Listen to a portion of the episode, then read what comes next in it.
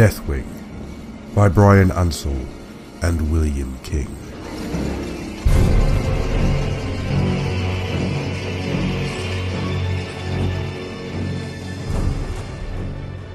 Cloudrunner gazed on the wreckage of his home and felt like weeping. He closed his eyes and took three breaths. But when he looked again, nothing had changed. He turned back towards the dropship, Deathwing. Weasel Fierce had just descended from the ramp. He gazed round ferally at what once had been Cloudrunner's village, and brought his storm bolter into attack position. A grin split his skull-like face. Dark angels, be wary. Death has walked here, he said. The sun glistened off Weaselface's black Terminator armor. With his white hair and Y-shaped scar tattoos, he looked like the Eater of Bones come back to claim the world. Cloudrunner shook his head in disbelief. For two hundred years he had held the memory of this place in his mind. Although the chapter was his home, and the Battle Brothers were his family, he had always felt his spirit would return here when the Emperor granted him rest. He glanced in the direction of the burial mounds. They had been broken open. He made his way to the entrance. He could see that the bones had been broken and mingled. It was a blasphemy that only the bitterest of foes would perform. It marked the ending of his clan. The ghosts of my ancestors wander homeless, he said. They will become drinkers of blood and eaters of excrement. My clan is dishonored. He felt a heavy gauntleted hand on his shoulder, and he turned to see Lame Bear gazing down at him. Two centuries ago, Cloudrunner and he had belonged to enemy clans.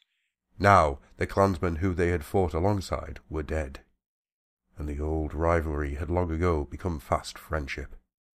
The Dark Angels are your people now, said Lame Bear in his soft voice. If necessary, we will avenge this dishonor. Cloudrunner shook his head. That is not the way. The warriors from the sky are above the squabblings of the clans. We choose only the bravest of the plains people. We take no sides. Your words do honor to the chapter, brother captain, said Lame Bear, stooping to pick up something that lay in the grass. Cloudrunner saw it was a metal axe head. Sorrow warred with curiosity, and won. This is not the homecoming I had imagined, Cloudrunner said softly. Where are the children gathering flowers for the autumn feast? Where are the young bucks racing out to count coup on our armor? Where are the spirit talkers who wish to commune with us? Dead. All dead. Lame Bear limped away, leaving Cloudrunner alone with his grief. Two heads talking studied the desiccated bodies within the lodge. One had been an old warrior. His shriveled hand still clutched a stone axe inscribed with the Thunderbird rune. The other had been a squaw. Between her skeletal fingers was the neck of an infant. She strangled the child rather than let her fall into the hands of the enemy, said Bloody Moon. The librarian noticed the undercurrent of horror in the Marine's voice. He took a deep breath trying to ignore the musty stench that filled the long house. Something evil happened here, but it happened decades ago, Two Heads Talking replied, seeking to relieve Bloody Moon's superstitious fear. He wanted time to consider, to probe the events of the past. The aura of old terror almost smothered him. Shadows lay over this lodge. Something was ominously familiar about the psychic aura of the area. Lord Shaman, said Bloody Moon. The librarian almost smiled. The habits of their former lives had returned in strength now that they walked once more the soil of their homeworld. Brother Librarian is my title, Bloody Moon. You are no longer my honor guard. We are both Marines. Lord, Brother Shaman, said Bloody Moon, no warriors of the plains would have wrought such havoc, do you think? We shall have to investigate, old friend. We must visit the other lodge towns and speak with their chieftains. If someone has returned to the customs of the reaving time, we will put an end to it. It was rumoured that some of the hill clans still kept to the old demon worshipping practices from the time before the Emperor's people came. If that were true, it was up to the Marines to take action. Somehow, Two Heads Talking did not think it would come to that. This did not have the feel of demon worshippers, although there was a taint in the air that was akin to it. An almost recognizable horror clawed at his mind. He fought it down, and hoped his suspicions were not true. The city reared above the plain like a soot-grimed leviathan. Cloud Runner spotted it before the others, and ordered Lame Bear to land the dropship in a valley, out of sight of its walls. From the brow of the hill he studied it through binoculars. It was an ugly place. It reminded him of the hive worlds he had visited. It covered many miles, and was enclosed by monolithic walls. Great smokestacks loomed in the distance, belching acrid chemical clouds into the greyish sky. Outside the walls, the river ran black with poisons. As Cloudrunner watched, he saw herd elk being driven squealing from barges towards great abattoirs within the walls. From huge stone barracks, people swarmed through the streets towards enormous brick factories. Smog drifted everywhere, occasionally obscuring the grimy city and its teeming inhabitants. That is where Lame Bear's metal axe came from, said Two Heads talking, lowering himself to the ground beside Cloudrunner. I wonder who built it. It's a nightmare, murmured Cloudrunner. We return home to find our lodges ravaged, and this abomination in its place. That city could hold all the clans of the peoples of the plains, and ten times more besides. Could our folk have been enslaved and taken there, brother captain? Cloudrunner remained silent, considering. If they have, then we must go down with Flamer and Storm bolter and free them. We must know more before we act. We could be outnumbered and trapped, replied the shaman. I say we go in weapons armed, said Weasel Fierce from behind them. If we find foes, we burn them. Suppose they think the same. The soot and filth give the place an orcish look, said Lame Bear. He had been scouting further along the crest. No orc ever put stone on stone like that, countered Two Heads talking. That is human workmanship. It is not the work of the people, said Cloudrunner. Those barracks are a hundred times the size of a lodge house, and built of brick. There is only one way to find out anything, said Two Heads talking. One of us must visit the city. The warriors nodded assent. Each tapped a scar tattoo to indicate that he volunteered. Two Heads talking shook his head. I must go. The spirits will shield me. Cloudrunner saw the rest of the warriors look at him to see what his decision would be. As captain, he could overrule the librarian. He looked at the city, then at the shaman standing quiet and proud before him. A sensation of emptiness, of futility came over him. His people, his village, had gone. As you wish, Lord Shaman. Speak to the spirits and seek their aid, he said, giving the ancient ritual answer. Bloody Moon's squad will remain here to watch over you. The rest of us will take Deathwing and seek out any surviving lodge towns. Night fell as Two Heads Talking completed his preparations. He laid the four rune-etched skulls of his predecessors on the ground around him. Each faced one of the cardinal points of the compass and watched over an approach from the spirit realm. He lit a small bonfire in the deep hollow, cast a handful of herbs on the fire, and breathed in deeply. He touched the ceremonial winged skull on his chest-piece, and then the death's head inlaid on his belt. Lastly, he prayed to the Emperor, tamer of thunderbirds and beacon of the soul path, to watch over him as he made magic. Then he began to chant. The fumes from the herbs filled his lungs. He seemed to rise above his body and look down upon it. The other Terminators backed away from the spirit circle. A chill stole over him, and life leached away until he was close to the edge of death. Great sobs racked his body, but he mastered himself and continued with the ritual. He stood in a cold, shadowy place. He sensed chill white presences at the edge of his perception, clammy as mist and as cold as the grave mound. Above him he could hear the beating of mighty pinions from where Deathwing, the Emperor's steed and bearer of souls of the slain, hovered. The shaman talked with the presences, made pacts that bound them to his service, and rewarded them with a portion of his strength. He sensed the hungry spirits surge around him, ready to shield him from sight, to cloud the eyes of any who may look upon him, causing them to see only a friendly being. He walked from the circle, past the watching marines. As he crested the brow of the hill, he saw the distant city.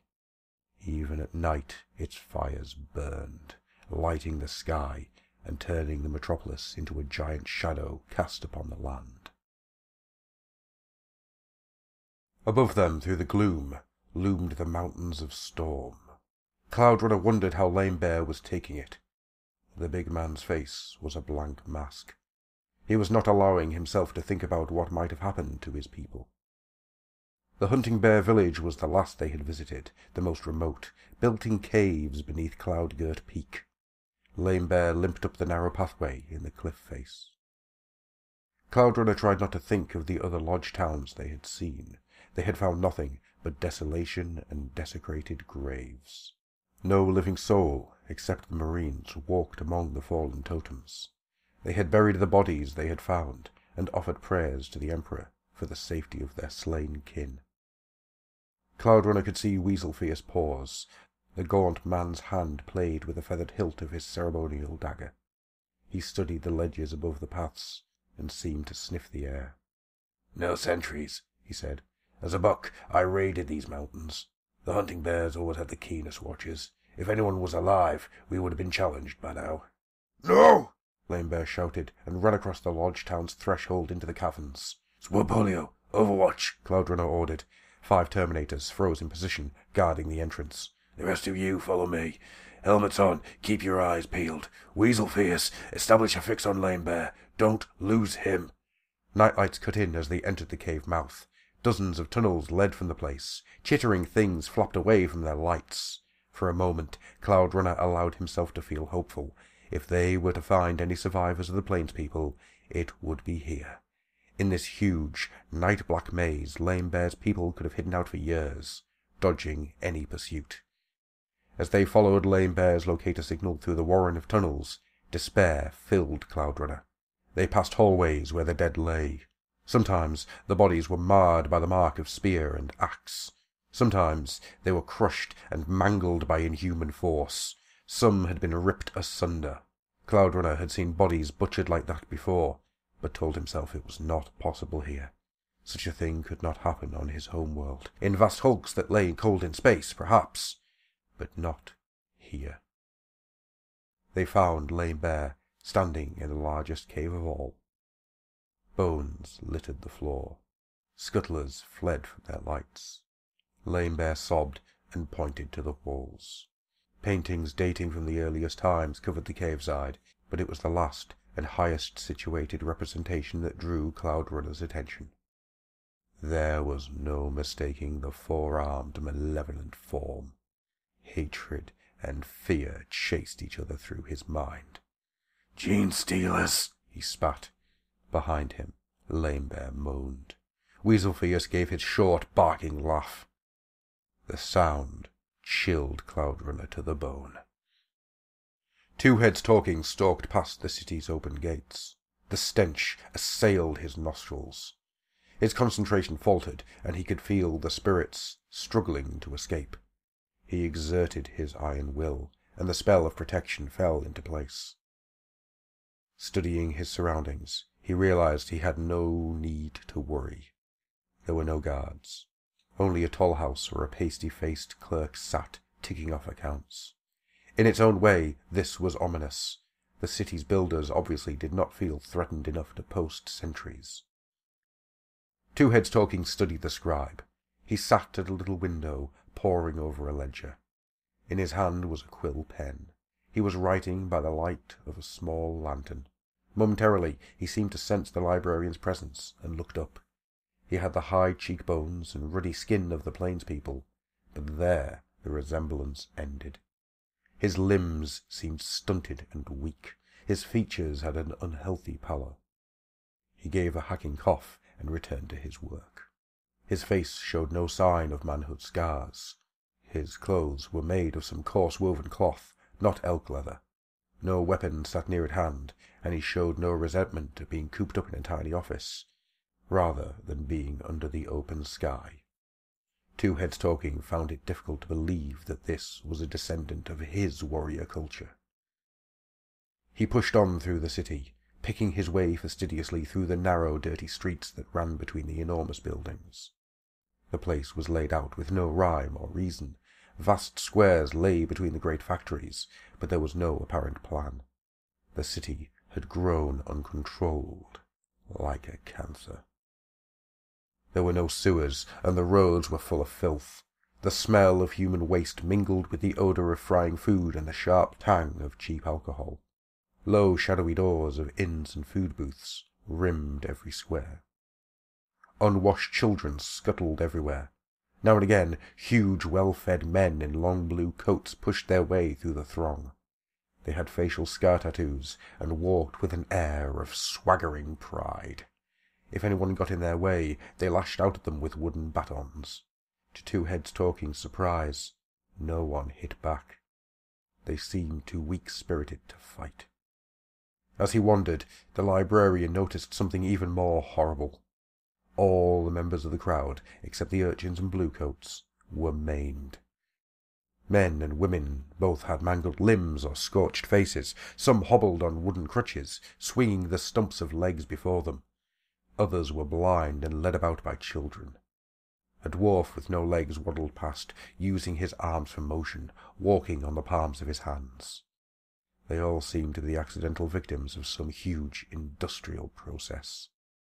In the darkness, by the light dancing from the hellish chimneys, they moved like shadows, scrabbling about, crying for alms, for succour, for deliverance. They called upon the Heavenly Father, the four-armed Emperor, to save them. They cursed and raved and pleaded under a polluted sky. Two Heads Talking watched the poor steal from the poor and wondered how his people had come to be laid so low. He remembered the tall, strong warriors who had dwelled in the lodge towns and asked nothing of any man. What malign magic could have transformed the people of the plains into these pathetic creatures? He felt a shock as a child tugged at his arm. Tokens, Elder. Tokens for food. Two Heads Talking sighed with relief. His spell still held. The child only saw a safe, unobtrusive figure. He could still feel the strain of binding the spirits gnawing away at him, but they had not yet slipped his grasp. I have nothing for you, boy, he said. The urchin ran off, mouthing obscenities. Depressed and angry, the Marines left the cave village. Cloudrunner noticed that Lame Bear's face was white. He gestured for the big man and Weasel Fierce to follow him. The two squad leaders fell in beside him. They marched up a great spur of rock and looked down into a long valley. Stealers, he said, we must inform the Imperium. Weaselfierce spat over the edge of the cliff. The Dark City is theirs, said Lame Bear. There was a depth of hatred in his quiet voice that Cloudrunner understood. They must have conquered the people and herded them within. Some clans resisted, Cloudrunner said. He was proud of that. The fact that his clan had chosen to continue a hopeless struggle rather than surrender gave him some comfort. Our world is ended. Our time is done, said Weasel Fierce. His words tolled like great sad bells within Cloudrunner's skull. Weasel Fierce was right. Their entire culture had been exterminated. The only ones who could remember the world of the Plains people were the Marines of the Dark Angels. When they died, their clans would live only in the chapter fleet's records. Unless the Dark Angels broke with tradition and recruited from other worlds, the chapter would end with the death of the present generation of Marines. Cloud Runner felt hollow. He had returned home with such high hopes. He was going to walk once more among his people, see his village again before old age took him. Now he found his world was dead, and had been so for a very long time. And we never knew, he said softly. Our clans have been dead for years, and we never knew. It was a cursed day when we rode Deathwing back to our home world. The squad leaders stood silent. The moon broke through the clouds. Below them, in the valley, they saw the faded outline of a giant winged skull cut into the earth. What is that? asked Weasel Fierce. It was not here when I last stalked in the valley. Lame Bear gave him an odd look. Cloudrunner knew that his old friend had never pictured the brave of an enemy clan walking in his people's sacred valley. Even after a century, the taciturn, skeletal man could still surprise them. It was where our spirit talkers made magic, answered Lame Bear. They must have tried to summon Deathwing, the bearer of the warriors from the sky. They must have been desperate to attempt such a summons. They trusted us to protect them. We never came. Cloudrunner heard Weasel Fierce growl. We will avenge them, he said. Lame Bear nodded agreement. We will go in and scour the city. We number only thirty, against possibly an entire city of stealers. The Codex is quite clear on situations like this. We should virus bomb the planet from orbit, Cloudrunner said, listening to the silence settle. Lame Bear and Weasel Fierce looked at him, appalled.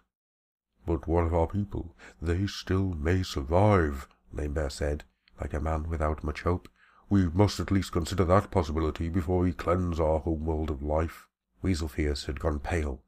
Cloudrunner had never seen him look so dismayed. I cannot do it, he said softly. Can you, brother captain? Can you give the order that would destroy our world and our people forever? Cloudrunner felt the weight of terrible responsibility settle on him. His duty was clear. Here on this world was a great threat to the Imperium. His word would condemn his entire people to oblivion.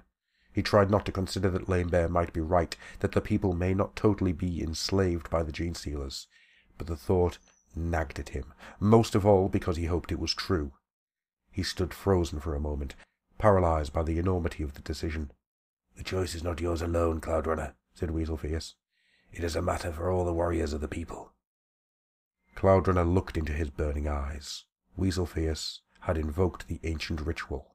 By rights, it should be answered. The Terminator captain looked at Lame Bear.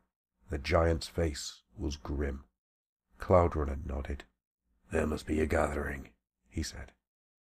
Two heads talking saw a commotion break out across the square. A squad of bluecoats forced the main beggars to one side. People were crushed underfoot as they pushed through the throng like a blade through flesh.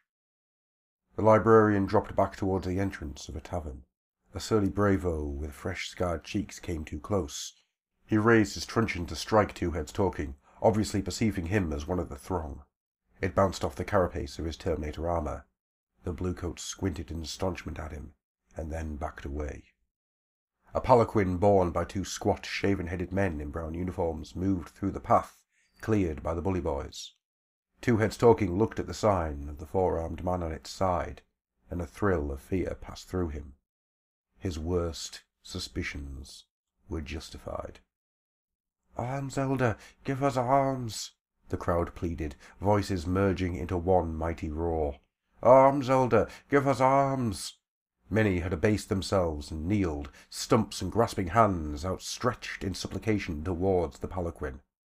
A curtain on its side was pulled back, and a short, fat man stepped out. His pale skin had a bluish tint, and he was wearing a rich suit of black cloth, a white waistcoat, and high black leather boots. A four-armed pendant dangled from a chain hanging around his neck. His head was totally hairless, and he had piercing black eyes. He gazed out at the crowd and smiled gloatingly, great jowls rippling backwards to give him a dozen small chins. He reached down and found a purse. The crowd held its breath expectantly. For a second his gaze fell on the librarian, and he looked puzzled. A frown crossed his face. Two Heads Talking felt a tug on his leg and fell to one knee, although it went against the grain to kneel to anything except the image of the Emperor. He felt that malign glance linger upon him, and wondered whether the fat man had somehow penetrated his bound spirit's disguise. All the squads gathered around the fire. The great logs smouldered in the dark, underlighting the faces of the marines, making them look demonic. Behind them, Deathwing sat on its landing claws, a bulwark against the darkness. He knew that beyond it lay the city of their enemy, where dwelled abomination. Nearest the fires squatted the squad leaders, faces impassive. Behind them were their men, in full battle regalia, storm bolters and flamers near at hand. Firelight glittered on the winged swords painted on their shoulder pieces. The garb was imperial, but the scarred faces that showed in the firelight belonged to the plains people. He had known these men for so long that not even two heads talking could have done a better job of reading their mood. In each stern visage he saw a thirst for vengeance and a desire for death. The warriors wished to join their clansmen in the spirit realm. Cloud Runner, too, felt the tug of his ancestral spirits, their clamour to be avenged. He tried to ignore their voices. He was a soldier of the Emperor. He had other duties than to his people. We must fight, said Weasel Fierce. The dead demand it. Our clans need to be avenged. If any of our people survive, they must be liberated. Our honour must be reclaimed. There are many kinds of honour, responded Bloody Moon. We honour the Emperor. Our Terminator suits are the badge of that honour. Can we risk losing all traces of our chapter's ancient heritage to the Stealers? For a hundred centuries, the armour we wear has borne Marines safely through battle. Their suits will not fail us now, replied Weaselface hotly. We can only add to their honour by slaughtering our foe. Brother Marius, Brother Paulo, pray, silence, Cloudrunner said, invoking formality by the use of chapter ritual, and calling Weaselfierce and Bloody Moon by the names they had taken on when they had become Marines. The Terminators bowed their heads, acknowledging the gravity of the moment. Forgive us, brother captain, and name penance. We are at your service. Semper Fidelis, they replied. No penance is necessary.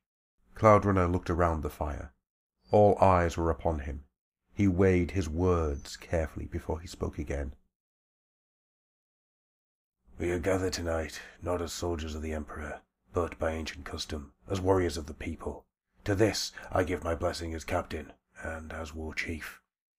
We are here as speakers for our clans, joined in brotherhood, so we might speak with one voice, think as one mind, and discern the correct path for all our peoples.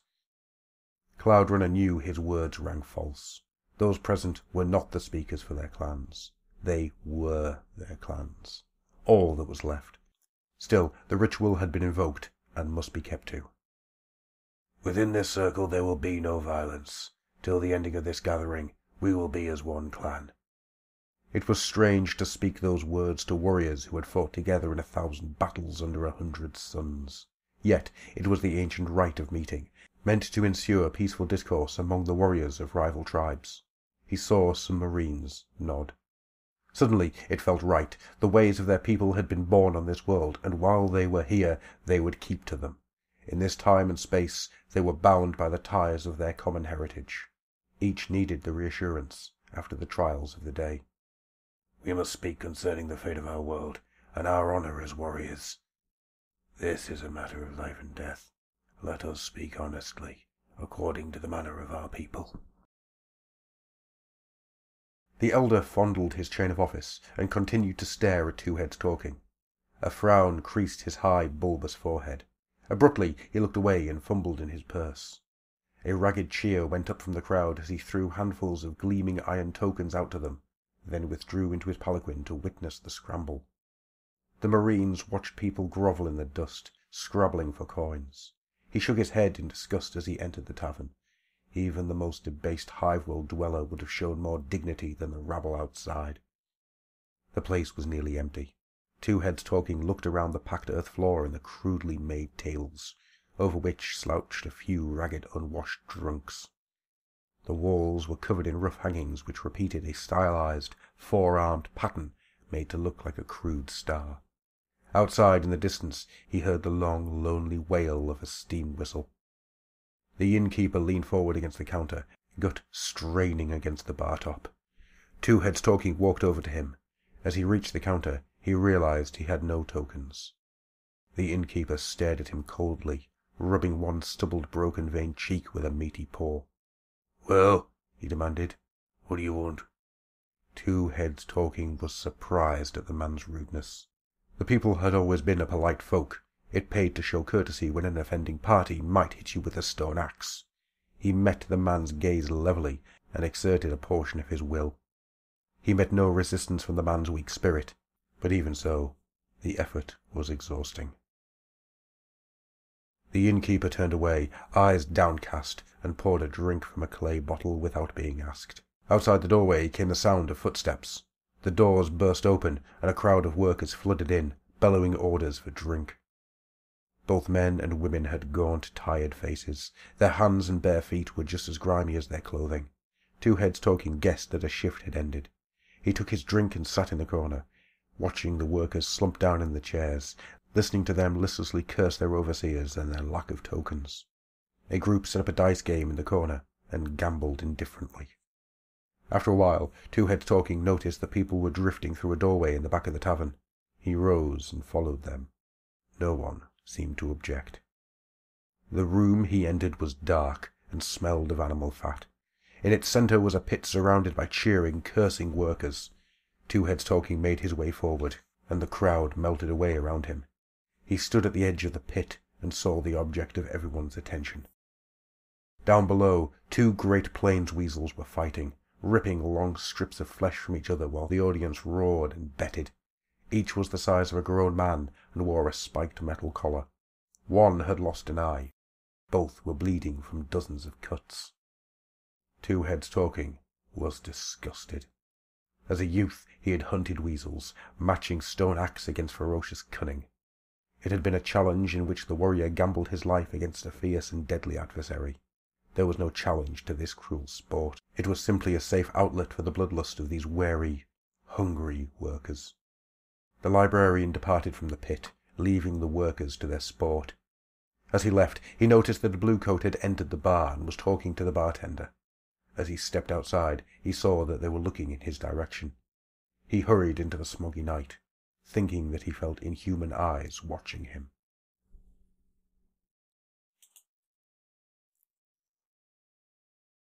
Cloudrunner looked at the faces around the fire.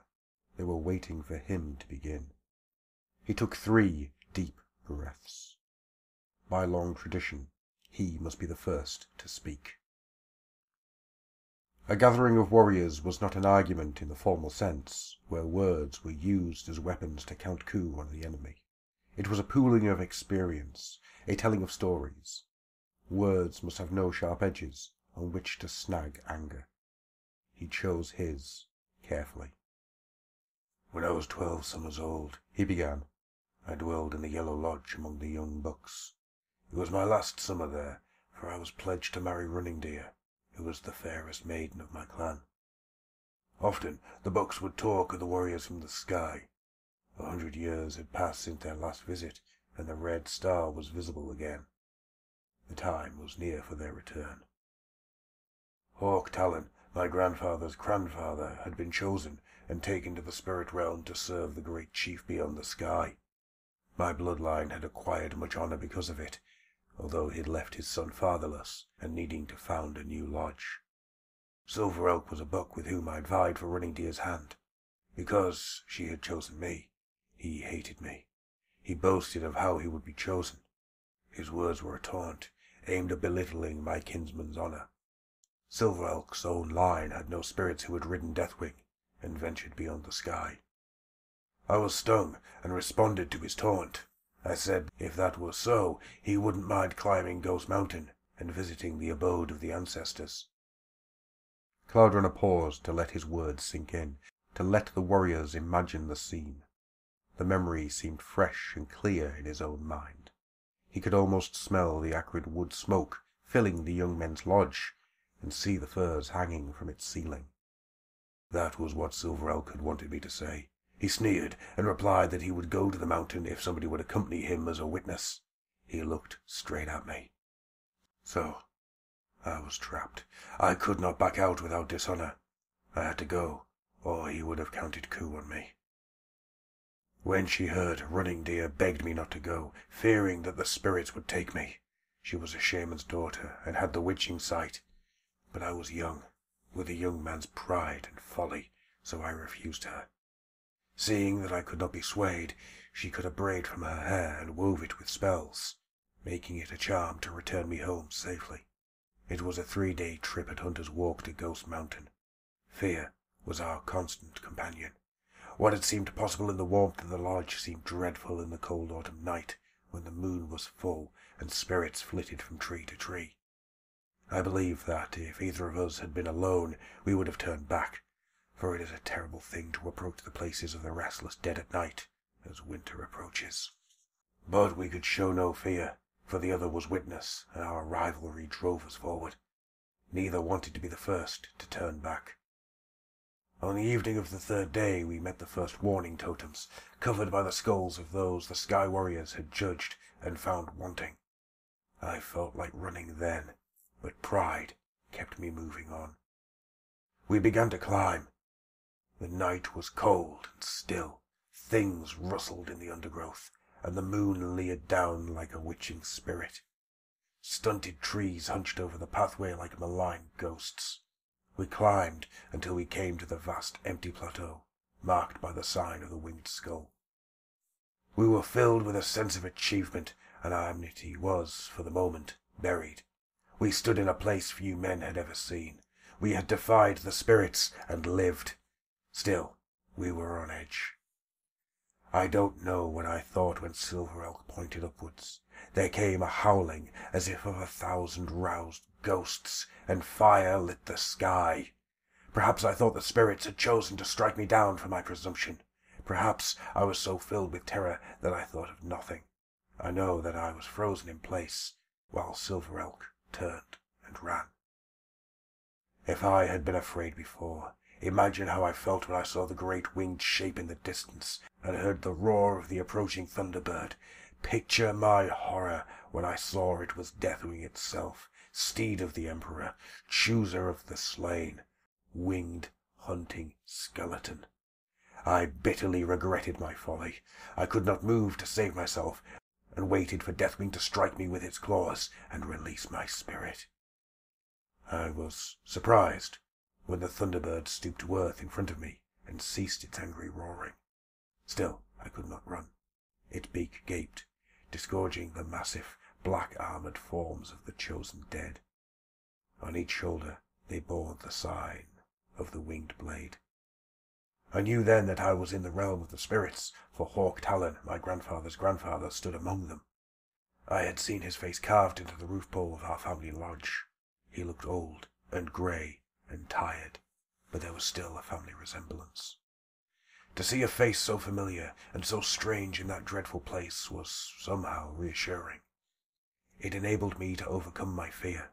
Filled with wonder, I walked forward until I stood before him, that terrible grizzled old man whose face was so like my own. For a long time, he simply stared at me. Then he smiled and started to laugh. He clasped me to his armored breast and shouted that it was a fortunate homecoming. He seemed just as pleased to see me as I was to see him. Cloudrunner paused, comparing his ancestor's return to his own. There was no laughter here, as there had been amongst those marines long ago. He understood now how glad the old man had been to see a familiar face. He was glad that Hawk Talon wasn't here now to see the destruction of their people. Of course I was overwhelmed, standing among these legendary warriors, speaking with my ancient blood relative. I knew they had returned to choose their successors in the Emperor's service, and forgetting everything else, I begged to be allowed to join them. The old man looked at me and asked me whether I had any reason to stay or any reason to regret going. I thought of running deer, and I hesitated, but I was a callow youth. Visions of glory and wonders beyond the sky filled me. What did I truly know of life? I was being called on to make a choice that I would have to live with for centuries, although I did not know it.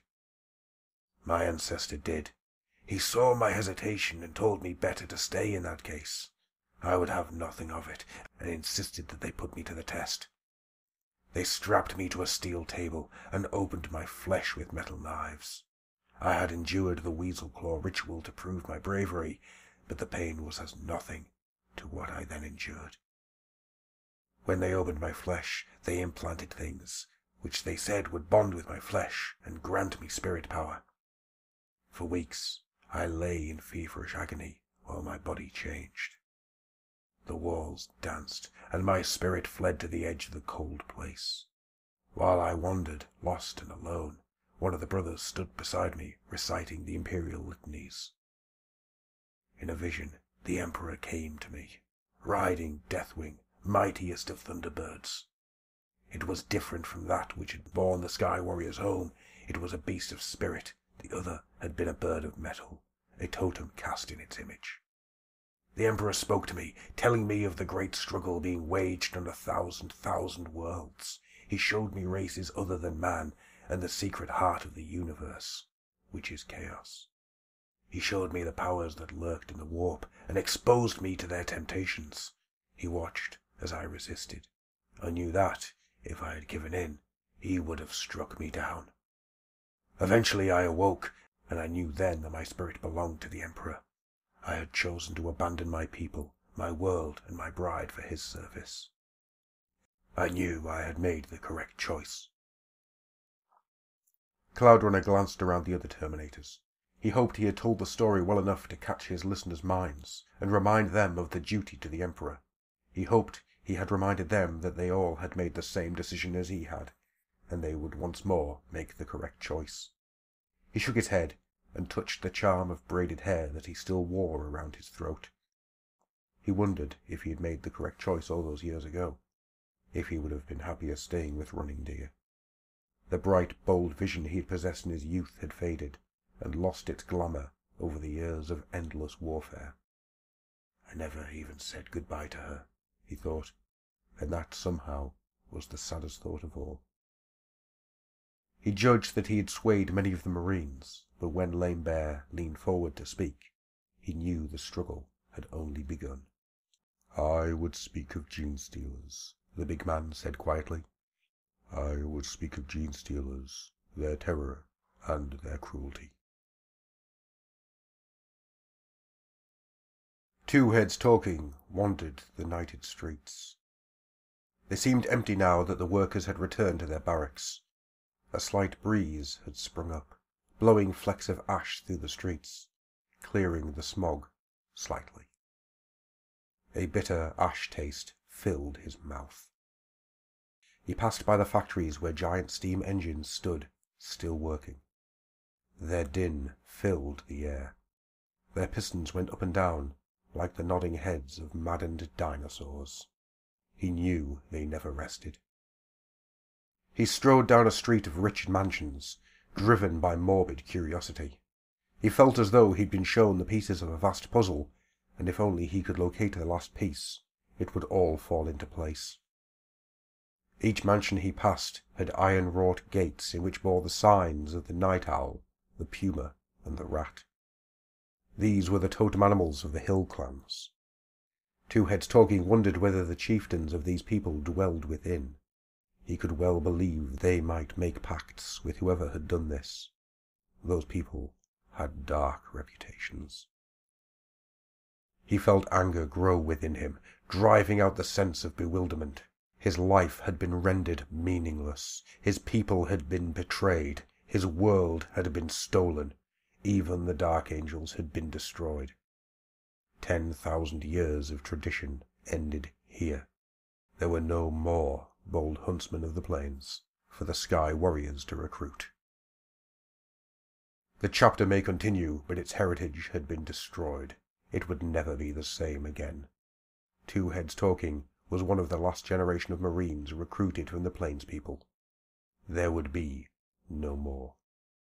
As he moved beyond the mansions, towards the polluted river, his spirit senses warned him he was being followed. Part of him did not care, would welcome confrontation with whatever watchers shadowed him. From up ahead, he heard a groan of pain. We do not know where they come from, said Lame Bear. Not even the curators of the Administrum know that. They appear without warning, carried in the great, mighty space hulks which drift on the tides of warp space. A shiver passed through even those hardened Terminators. Cloudrunner saw the gaze of those who had faced the Gene Stealers turn inward. Their faces reflected the grim memories of those encounters. Unconsciously, they sat up straighter and looked around nervously. For the first time, it was brought home to the captain that they really did face the Gene Stealers once more they faced a threat that could kill them. They are dreadful foes, ferocious, relentless, knowing neither pity nor fear. They do not use weapons, perhaps because they do not need them. Their claws are capable of tearing adamantium like paper. They do not use armor. Their hides are so tough that they can survive, for a time, unsuited in vacuum. They have the aspect of a beast, yet they are intelligent and organized. They are the most terrible enemies any marine has faced since the time of the Horus Heresy. How do I know this? I have faced them, as have others here. Cloudrunner shivered, recalling the times he had faced the Stealers. He remembered their chitinous visage, their gaping jaws and four rending claws. He tried not to recall their blinding, insect-like speed. It is not their fearsome battle prowess that makes the Stealers such dreadful opponents. It is something else. I will tell you of it. One hundred and twenty years ago, before I ever donned Terminator armor, I was sent with the fleet that investigated the strange silence of the hive world, Thranks. The Imperial Governor had not paid tribute for twenty years, and the Adeptus Terra had decided that perhaps a gentle reminder of his sworn duties was in order. The fleet arrived bearing sections from the Dark Angels, the Space Wolves, the Ultramarines, and an Imperial Guard regiment from Necromunda. As the fleet moved into drop position, we expected resistance, rebellion. But the orbital monitors did not fire at us, and the governor spoke fairly to us on the comlink. He claimed that the world had been cut off by warp storms and orcish raids.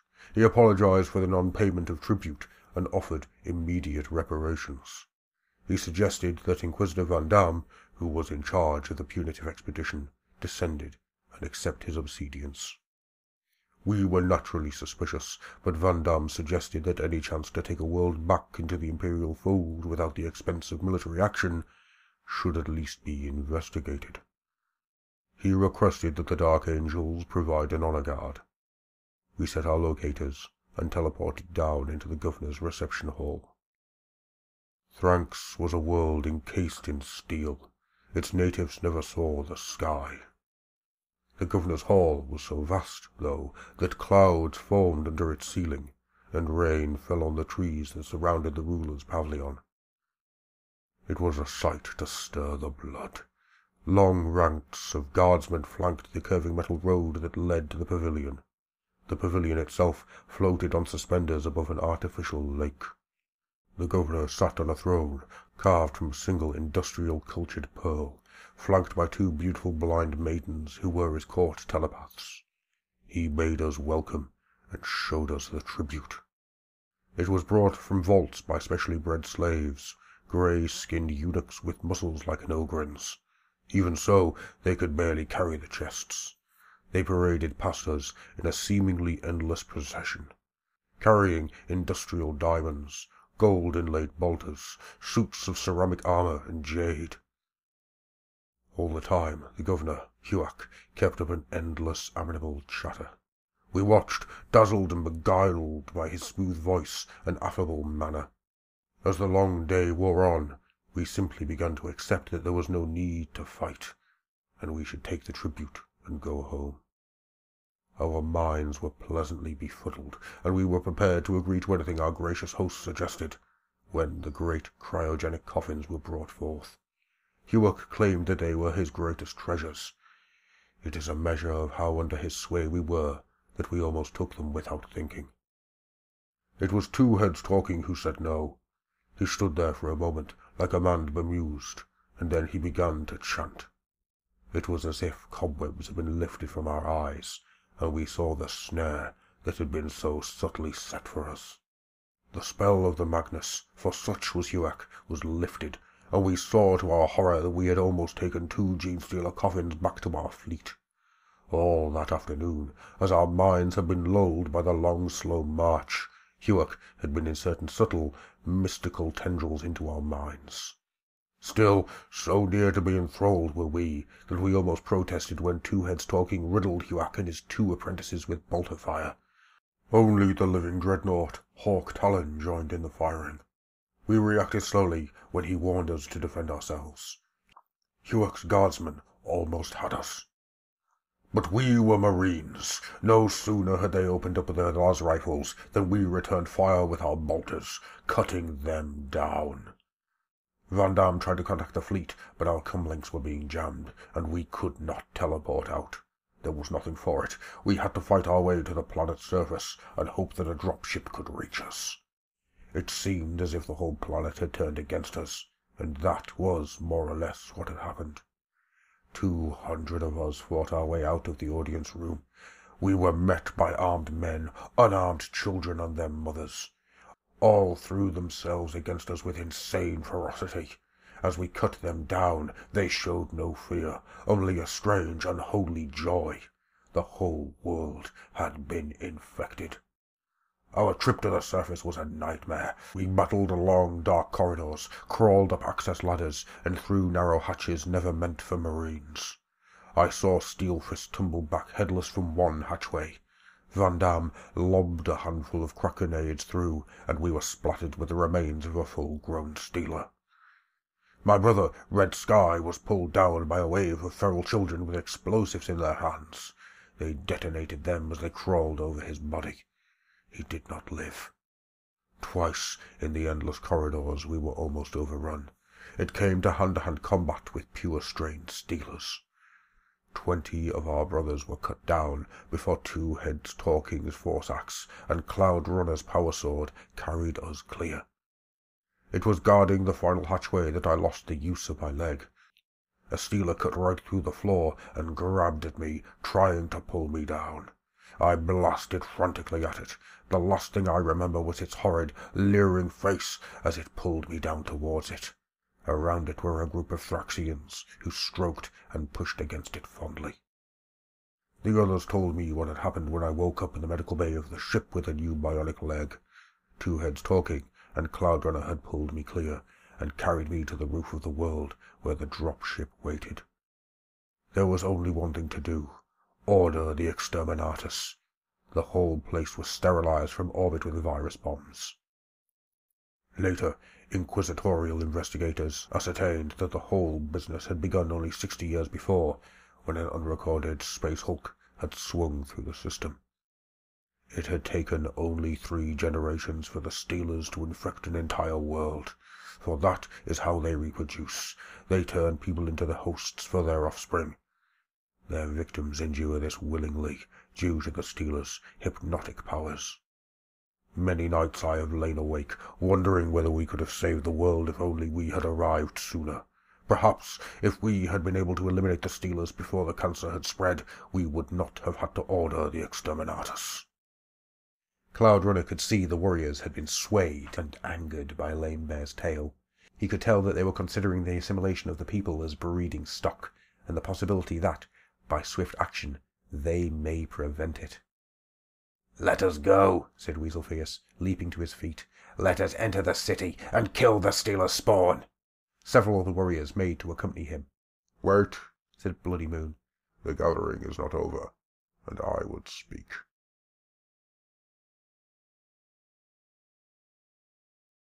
Anger and impatience drove Two Heads Talking towards the sound of pain. By the bank of the river, in the shadow of a monstrous factory, he saw that a group of bluecoats had pinned an old man to the wall, and were slowly and surely beating him to death with their truncheons. One of their number held a lantern, occasionally giving a calm, precise order.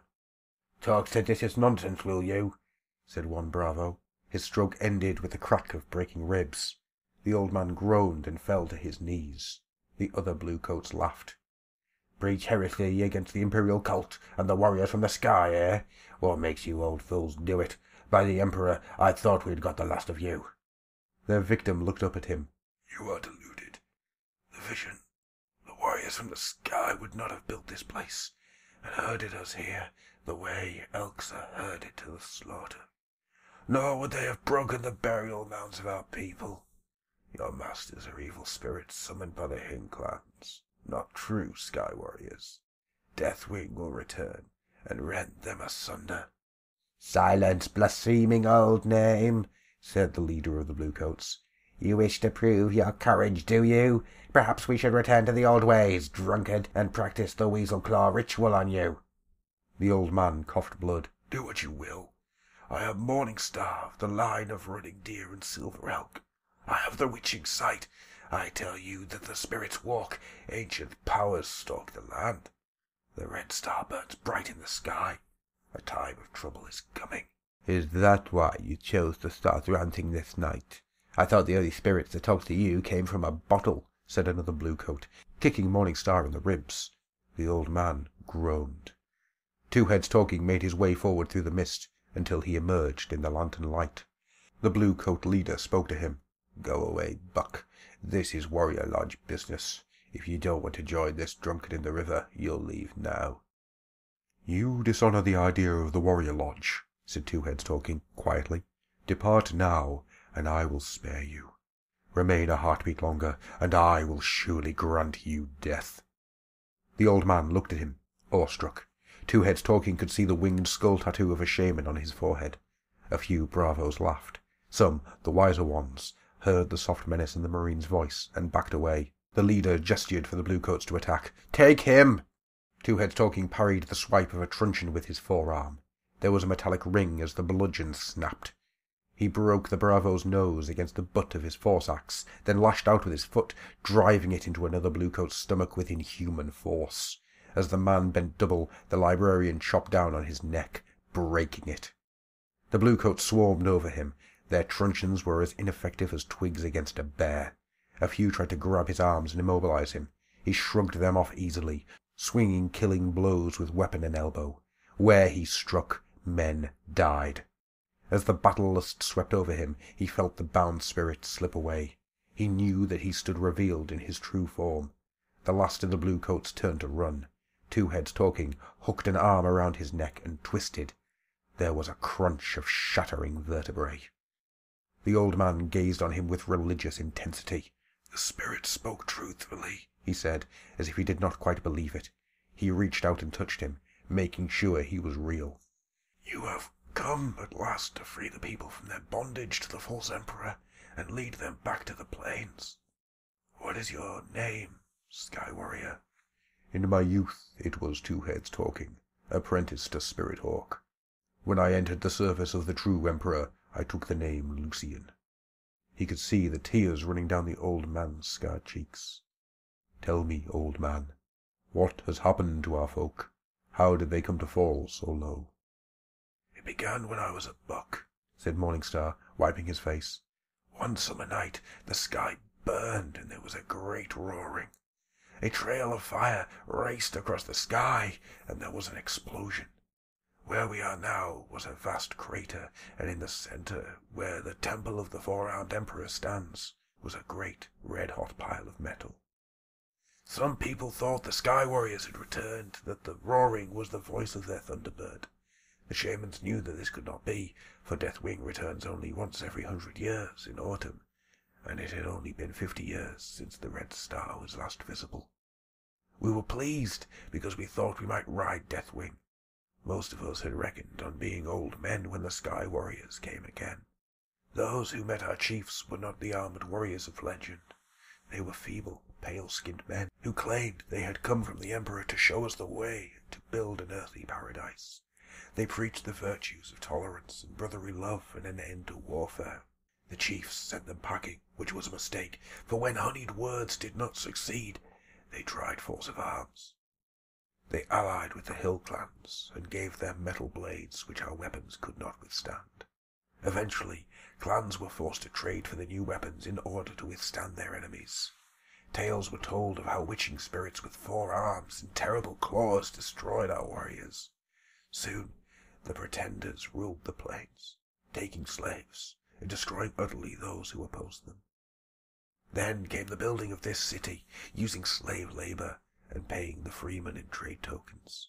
Suddenly, the old man's eyes went wide with horror. He was looking past Two Heads Talking and into the night. The librarian turned, and from the mist, shapes emerged. One was the fat man who earlier had been riding in the palanquin. Flanking him were two huge four-armed figures. Their carapaces glistened like oil. They raised large claws which glittered in the moonlight. We would have told you all this if only you had asked, said the fat man. gazing at Two Heads Talking with his dark, magnetic eyes. The librarian flexed his fingers, and the force axe hummed a song of death in his hand. It was in the time of Commander Adriel, a hundred summers gone, said Bloody Moon. We were aboard the battle barge Angelus Morte on Sector Edge Patrol when the alarms went off. Sector probes indicated that a space hulk had dropped from warp space near us. Deep scanning revealed nothing. We were ordered to investigate. We crouched within the boarding torpedoes and were fired at the hulk. It was unpowered and dark when we disembarked, so, helmet lights on, we moved to secure the perimeter. We met no resistance, but as per standard operational procedures, we proceeded with extreme caution. We identified the hulk as Prison of Lost Souls, a appropriate name as it turned out. We moved nervously through the shadowy corridors, for the taint of the warp still hung around the craft. It made us uneasy. At first there was no sign of danger. Then we came across the bodies of some space wolves. They had been riddled with bolter fire. We could not guess how long they had lain there, perhaps since the hulk had last entered normal space. It might have been ten years, or ten thousand. We did not know. The tides of warp space are unpredictable, and time flows strangely there. Brother Sergeant Conrad ordered us to be wary. Then a terrible thing happened. A space wolf's corpse sat upright, its eyes glowing crimson. You are doomed, it told us. Every one of you will die as I have. We riddled it with fire from our weapons, but still its horrible whispers echoed in our minds. We began to fall back. All around us, blips suddenly appeared on our senses. They were running parallel to us, trying to cut us off from the boarding torpedo. At corridor intersections, we caught sight of armored figures. We exchanged a few shots with them. I hit one and heard it scream over the comlink. They were using the same frequencies as we were. When we realized that, our blood ran cold. We asked ourselves, could these be Marines? We did not have to wait long for an answer. They swarmed down the corridors towards us in a vast wave. They were garbed in the armor of Marines, but they were horribly mutated. Some clutched rusty bolters in tentacles instead of hands. Some had faces that were moist and green and slimy like toads. Some had claws and extra limbs. Some dragged themselves along, leaving a trail of mucus behind them. The mark of chaos was upon them. They called on Horus and those powers that are better not named. And we knew them. They were renegades survivors from the age of heresy who had pacted with chaos in exchange for eternal life. The fighting became close and heavy. They had the weight of numbers, but we had our Terminator armor and the strength of righteousness. For a moment it looked as though they might overwhelm us, but our thunder hammers and lightning claws came into play, and we cut through them inexorably. They fought like demons, and they had the strength of the damned, but eventually we won. I stood looking down at the body of my last foe, and a thought occurred to me. This man had once been a Marine like myself. He had undergone the same training and indoctrination as I had. He had sworn to serve the Emperor, and yet he had betrayed humanity. How could this be? How could a true Marine become forsworn? It seemed unlikely that he would suddenly turn his back on a pattern of a lifetime and pacted with darkness. What had chaos to offer him? Wealth? We have no use for the baubles that other men covet. We already have the finest of everything that a man could wish for. Sensual gratification? We are taught its transitory nature. Power? We know true power, which is the will of the Emperor. Who among us could equal his sacrifice? No. As I stood over his body I came to understand. He had deviated not in one leap, but in small steps by increments. First, he had come to place trust in the War Master, an easy step, for was not Horus the chief champion of the Emperor? Then he had come to follow the War Master, who would not, a soldier, follows his commander. Then he had come to believe Horus divine, an easy mistake. Was not the great heretic one of the primarchs of the first founding, gifted with godlike powers second only to the Emperor himself? Thus did he stray from the path of truth, until eventually he lost both his life and his soul. It is a way that is open to anyone, one small mistake leading to another until at last the great error is reached. This I came to realize as I studied the body of the renegade on the prison of lost souls. I resolved then and there to submit myself to the Emperor's will. I knew that all our regulations and our codes have a purpose, and it is not for us to question them, for they keep us from the path of the deviant. Around the fire there was silence. Cloud Runner could tell the Bloody Moon's words had touched a chord within the Marines. He found himself examining his own conscience for signs of heresy. The implication of Bloody Moon's tale was quite clear. If they lapsed from the service of the Emperor, they were also taking the first step down the road to damnation. He had reminded them that they were Marines, the chosen of the Emperor. If they did not keep the faith, who would? For a long time all was quiet. Then Weaselfierce indicated his wish to talk. I will speak of death, he said. The death of men and the death of worlds. Two Heads Talking felt the impact of the Fat Magus's will like a physical blow. The great dark eyes seemed to swell, to become bottomless pits into which the librarian fell. At his feet, Morning Star whimpered. With a wrench, the Marine broke the psychic contact, thankful that his librarian's armor was equipped with a psychic hood. The Magnus was strong, and Two Heads Talking was already tired. The Stealers raced towards him. The librarian raised his storm bolter and sent out a hail of shells. Tracer fire ripped the night apart. The leading Genestealer was shredded by the heavy bullets.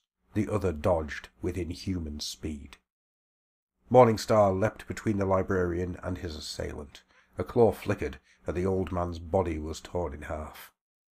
Two Heads Talking lashed out with his axe, willing it to strike hard, and its blade burned coldly as it passed through the stealer's neck.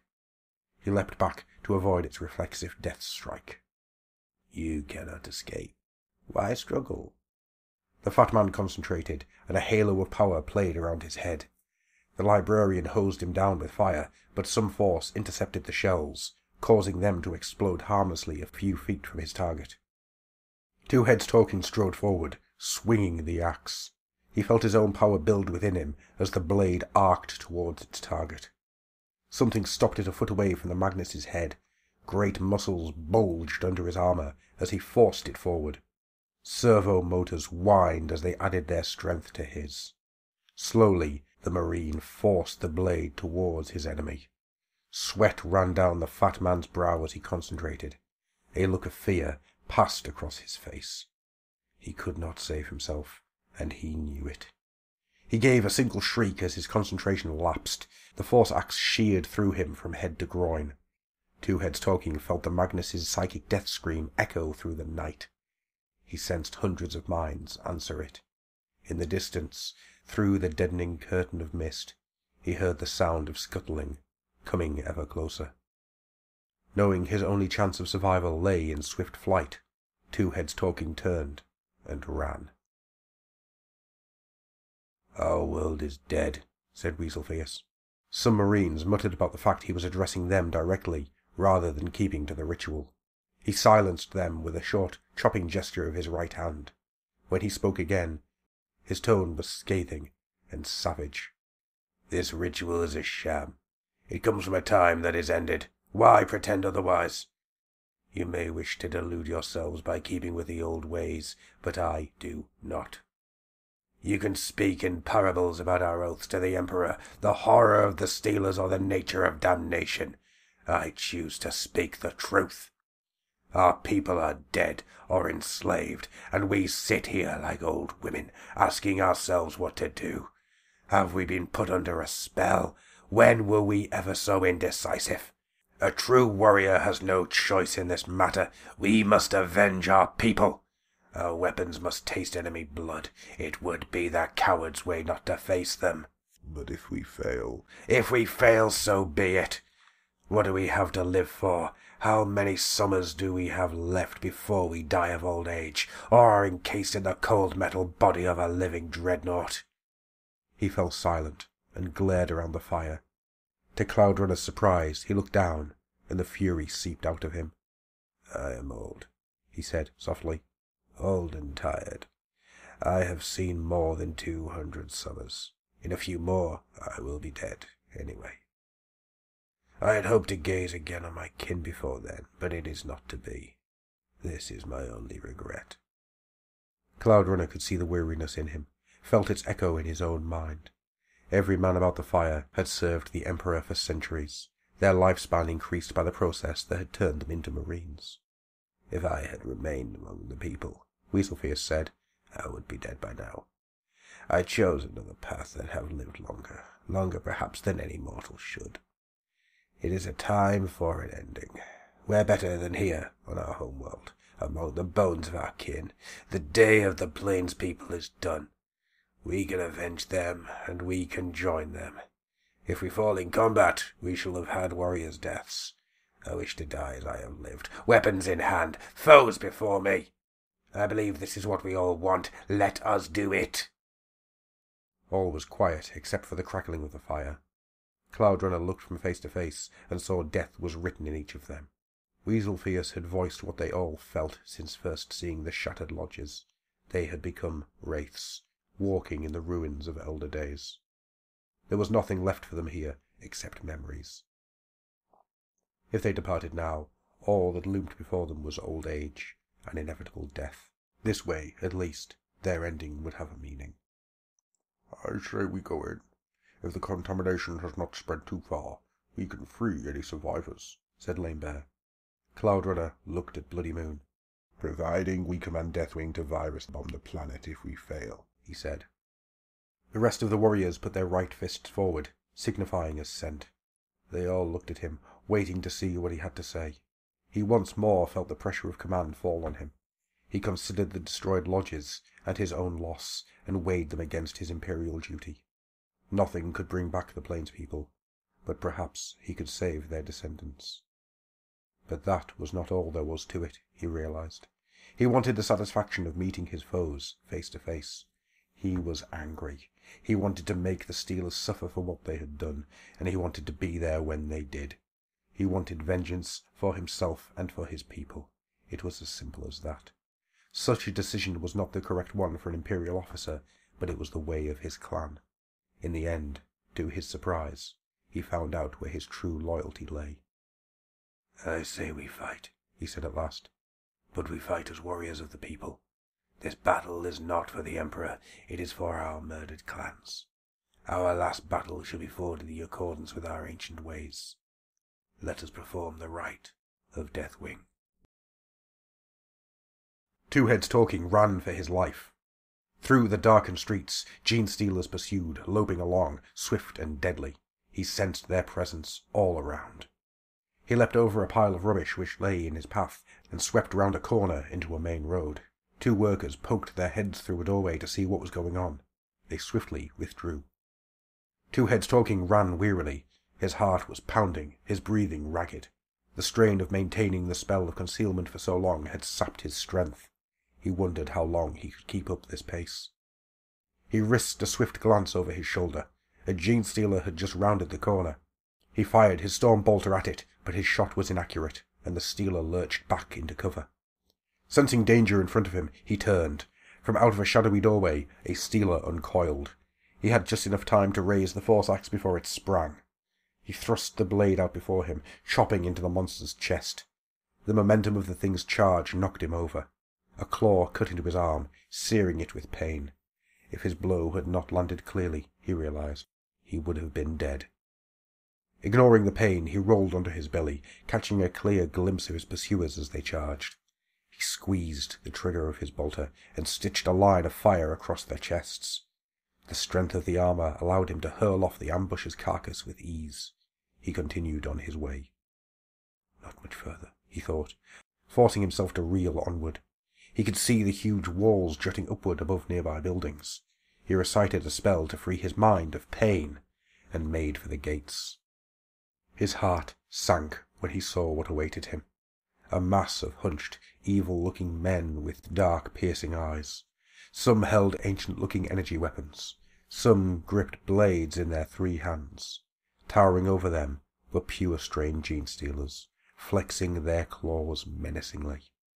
Two Heads Talking came to a halt, facing his foes. For a moment, they eyed each other in respectful silence. The librarian commended his spirit to the Emperor. Soon, Deathwing would be carrying him off. His bolter was almost empty. With only his force axe, he knew he could not withstand so many. As if at an unspoken signal, the gene stealers and their brood surged forward. A bolt from an energy weapon burned into his armor, melting one of the skulls on his chest plate. He gritted his teeth and returned fire, cutting a great swathe of death. There was a loud click as his bolter jammed. He did not have the time to clear it, so he charged to meet his foes, chanting his death chant. He rushed into a sea of bodies that pressed against him, hitting him with blades and rending claws. He summoned the last dregs of his strength to power his force axe, and swung it in a great double arc. He lopped off heads and limbs with a will, but for every foe who fell, another stepped into place. He could not guard himself against all their blows, and soon he bled from scores of great wounds. Life fled from him. Deathwing has come, he thought, just before a blow smashed into his head, and all consciousness fled. Cloud Runner paused briefly before he painted out his personal Cloud and Thunderbolt insignia on his armor's right shoulder. He felt changed. By blanking out his Imperial insignia, he had blanked out part of himself, cut himself off from part of his history. Slowly, he began to etch in new totem signs on the armor, the marks of vengeance and death. As he did so, he felt the powers of the totem spirits begin to enter him. He looked at Weasel Fierce. The gaunt man had finished painting out all the icons on his armor. It was now white, the color of death, except on its left shoulder, where the skull had been left unchanged. It seemed, somehow, appropriate. They performed a rite that dated back to ancient times, before the Emperor had come to tame the Thunderbirds. Only once before had Cloudrunner seen it performed. As a boy, he had watched a party of old warriors, sworn to vengeance, paint their bodies white and go after a horde of Hill Clan raiders that had killed a small child.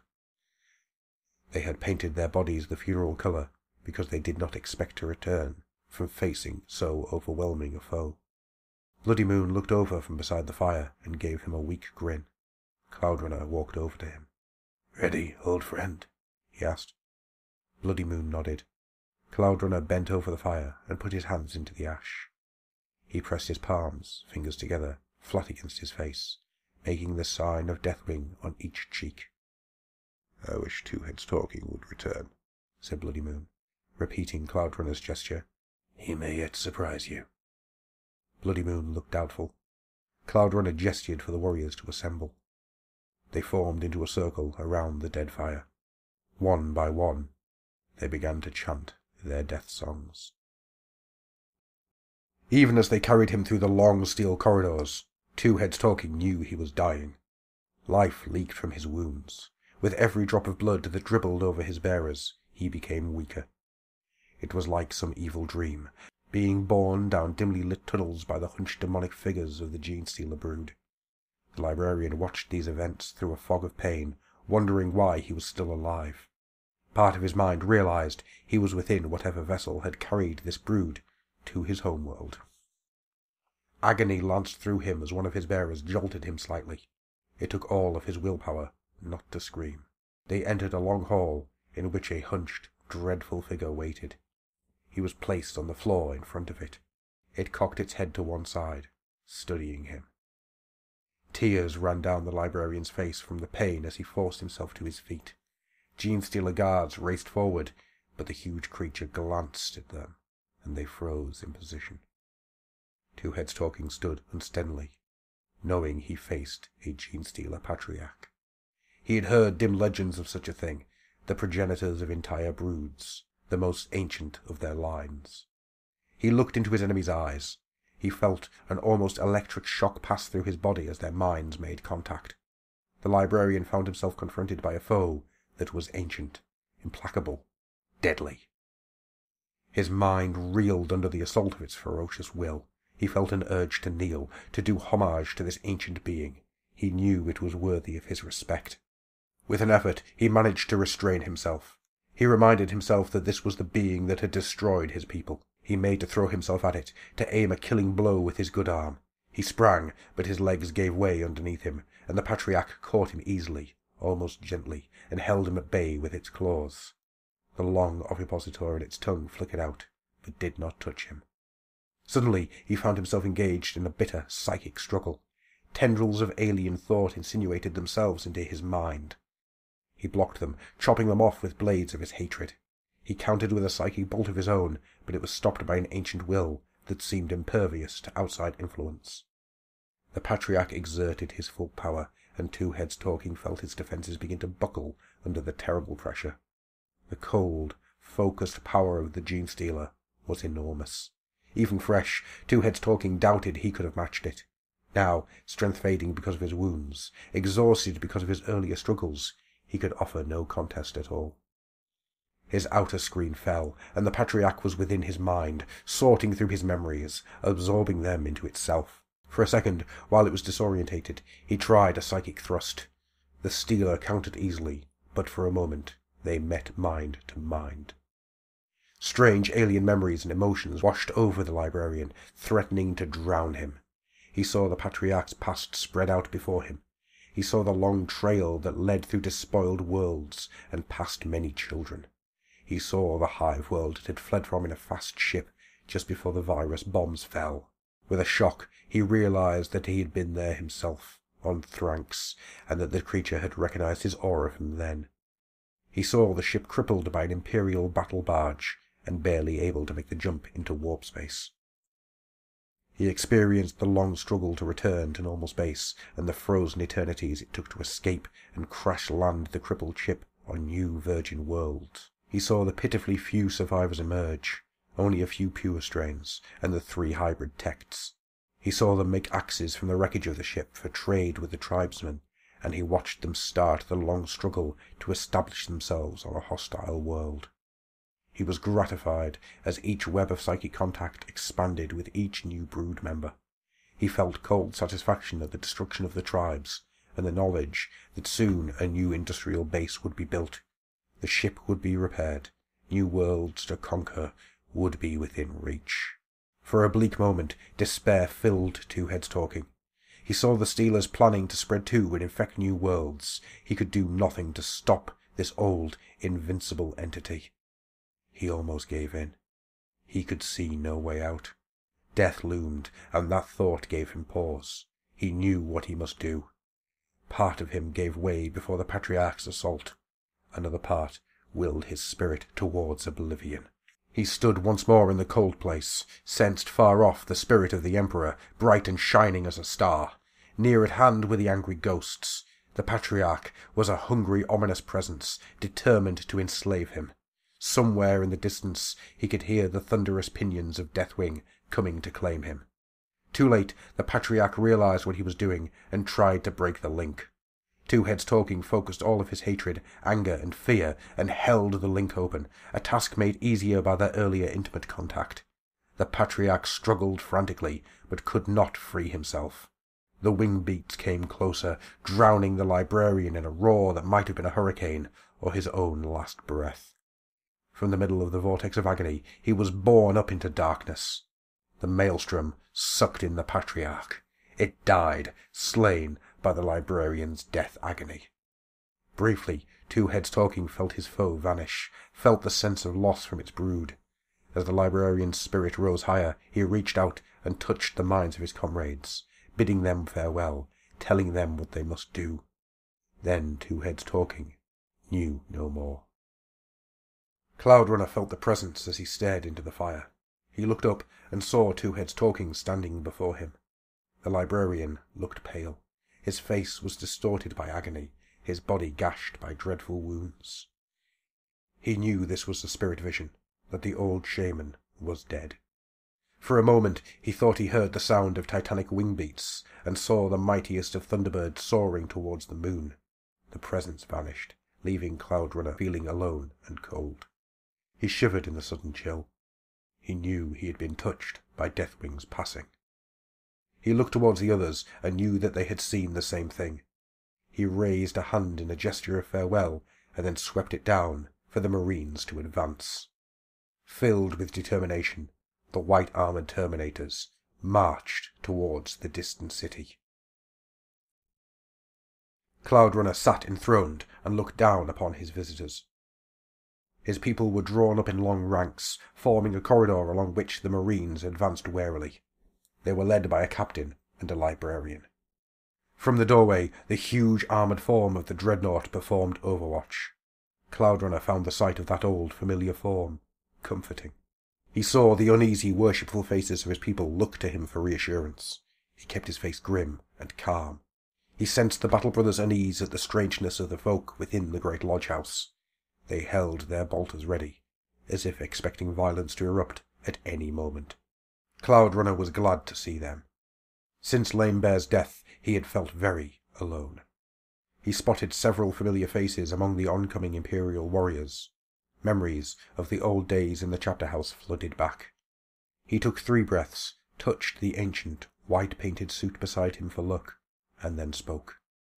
Greetings, brother Sky Warriors, he said. Greetings, Brother Akizel, said the Marine leader, suspiciously. Cloudrunner rubbed his facial scar tattoos with one gnarled hand, and then grinned. So, they made you a captain, eh, Broken Knife? Yes, Brother Akizel. They made me a captain when you failed to return. He paused, obviously waiting for an explanation. It took you ten years to come looking for the Dark Angel's honor suits? The old man asked, with a hint of mockery. There has been war, a great migration of orcs through the Segmentum Obscura. The chapter was called to serve. During that time, the absence of our Terminators was felt grievously. You have an explanation for this, of course. The Marines stared at Cloudrunner coldly. It was as if he was a stranger to these grim youths, or worse, a traitor. He remembered the first time he had stood among Marines, and, for the first time in long years, became aware of their uncanny quality. He felt isolated and uneasy. These are not our people, Cloudrunner. What happened here? asked a deep, rolling voice. He recognized it as the Dreadnoughts. Suddenly he did not feel so alone. Hawk Talon was there, hooked into the life support systems of the Dreadnought. There was at least one person present who was on his side, who was old enough to understand. It was like their first meeting under the shadow of Deathwing, when he had sighted that one familiar face among strangers. No, Honored Forefather, they are not. They are the untainted survivors of Genestealer conquest. He heard the shock murmur of Marines, saw the way that they instinctively brought their weapons to bear on the Lodge people. You had better explain, Brother Akizel, said Broken Knife. Cloudrunner found himself telling his tale to the astonished Marines. He told them of the Terminator Company's landing and of the discovery of the devastation that had been wrought by the Gene Stealers. He told them of the gathering and of the choice the warriors had made, of Two Heads talking Spirit Walk and the Terminator's final march on the city. He spoke to them in the intricate syntax of the Imperial tongue, not the language of the Plains people. We marched through the Black Gates and were assaulted by Stealers. At first they seemed confused, as if they had suffered a great shock. They attacked in small groups with no pattern and no guiding intelligence, and we cut them down. We pushed through crowds of screaming people as we followed our librarian's locator beacon towards the city center. Huge, pure strain stealers erupted from buildings as we advanced. They attacked with insane fury, but without thought, so we bested them easily. In the center of the city we found a temple, a building that obscenely parodied the imperial cult dominated by a huge four-armed statue of what was intended to be the Emperor. We toppled it into the street, and beneath it found an entrance into the underworld. Down we went, into cold metal corridors. We passed through airlocks and bulkheads. It was like a buried spacecraft. We still followed the locator fix, determined to reclaim Two Heads Talking's armor and avenge his death. At first we made easy progress against isolated Stealer attacks, but then a change occurred. For a while, there was peace. We exchanged wary looks. Bloody Moon asked if we could have possibly killed them all. I can now picture the puzzled look on his face. It was still there when a Stealer dropped through the air vent and took his head off. I blasted the thing with bolter fire, reducing it to bloody mush. Now the Stealers began to attack again, but this time their attacks were coordinated, guided by some malign intelligence. It was as if they had been leaderless for a time, but a new fiend had taken charge. They flanked us through parallel corridors, dropped through vents in the ceiling. Hordes of Stealers and their human brood attacked from all sides. Waves of them scuttled forward with blinding speed, threatening to overwhelm us with sheer numbers. It was a horrible sight, watching those great armored beasts race closer, ignoring their kin as they were cut down. Still they came. Our point men and rear guard were ambushed and killed. The threats came so fast, we didn't have time to respond. I saw a score of them slain by flame of fire, and the stench that filled the air was indescribable. They spent their lives recklessly in their blind lust to kill us. There was a sense of terrible, oppressive anger in the air. It was as if they had a personal score with us, and were prepared to die to settle it. Any other squad, even other Terminators, would have been beaten back by the sheer fury of their attack. But we wore the mark of Deathwing. Our funeral dirges had been sung, fear was not in us, and we had our own scores to settle. We pushed forward inch by tortuous inch. Blood washed the corridors as we fought our way into a great central chamber. There we found the body of Two Heads talking. He was dead, his body rent by great wounds. Nearby lay the body of a patriarch, not a mark upon him. The hall was full of foes, pure strain and brood. A handful of us had fought our way into the throne room. We faced many times our number. For a moment, we stood exchanging glares. I think both sides sensed they faced their ultimate enemy, that the outcome of this fight would decide the fate of this world. There was quiet in the hall, silence except for the cycling of our breathers. I could feel my heart beating. My mouth felt dry, but I was strangely calm, sure that I soon would be greeted by the spirits of my ancestors. The Stealers formed up, and we raised our bolters to the firing position. At an unspoken signal they charged, mouths open, but making no sound. A few of the brood fired ancient energy weapons. Beside me, a battle brother fell. We laid down a barrage of fire that tore the first wave to pieces. Nothing could have lived through it. Everything we fired at died. But there was just too many of them. They swarmed over us, and the final conflict began in earnest. I saw Weasel Fierce go down beneath a pile of stealers. His bolter had jammed, but he fought on, screaming taunts and insults at his foes. The last I saw of him, he was tearing the head from a stealer, even as it punched a claw through his chest. Thus passed the greatest warrior of our generation. Lame Bear and I fought back to back, circled about by our enemies. Power Glove and Power Sword smote the Stealers as we cut them down. If there'd only been a few more pure strain, things would have gone differently that day. But most of them seemed to have died in the initial futile attacks. As it were, things were close. Lame Bear fell, wounded, and I found myself breast to breast with a huge armored horror. The leader knocked my sword from my hand with a sweep of a mighty claw. I thanked the Emperor for the digital weapons in my power glove, and I sprayed the monstrosity's eyes with poison needles, blinding it. In the brief respite, I found time to bring my storm bolter to bear and slay it. I looked around. Only Terminators stood in the hall. We whooped with joy to find ourselves still alive, and then the number of our fallen struck us, and we stood in appalled silence. Only six of us survived. We did not count the number of Stealers fallen. In the world above, the children of the Plains people waited. A huge crowd had gathered outside the temple to see the outcome of our battle. They looked at us, awestruck. We had destroyed their temple and killed their gods. They did not know whether we were demons or redeemers. We looked on at the weary creatures who were the only remnants of our former clans. We had won, and we had reclaimed our world. Still, our victory seemed hollow. We had saved our descendants from the Stealers, but our way of life was gone. As we stood before the assembled throng, it struck me what we must do. The Emperor himself provided inspiration in that moment. I explained my plan to others. We drove the crowds from the city and assembled them on the plains outside. We searched for traces of the brood among them, but there were none. The Stealer taint seemed to have been destroyed in our vengeance war. I walked through the factories and past the toppled chimneys. Then we took our flamers and burnt the city to the ground. We divided the people up into six new tribes and said our goodbyes to each other, for we knew we would likely never meet again. Then we led our descendants away from the still blazing city. Lame Bear took his folk to the mountains.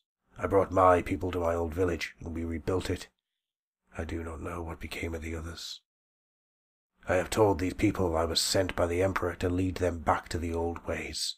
I have taught them how to hunt and fish and shoot in the old manner. We do battle with the other tribes.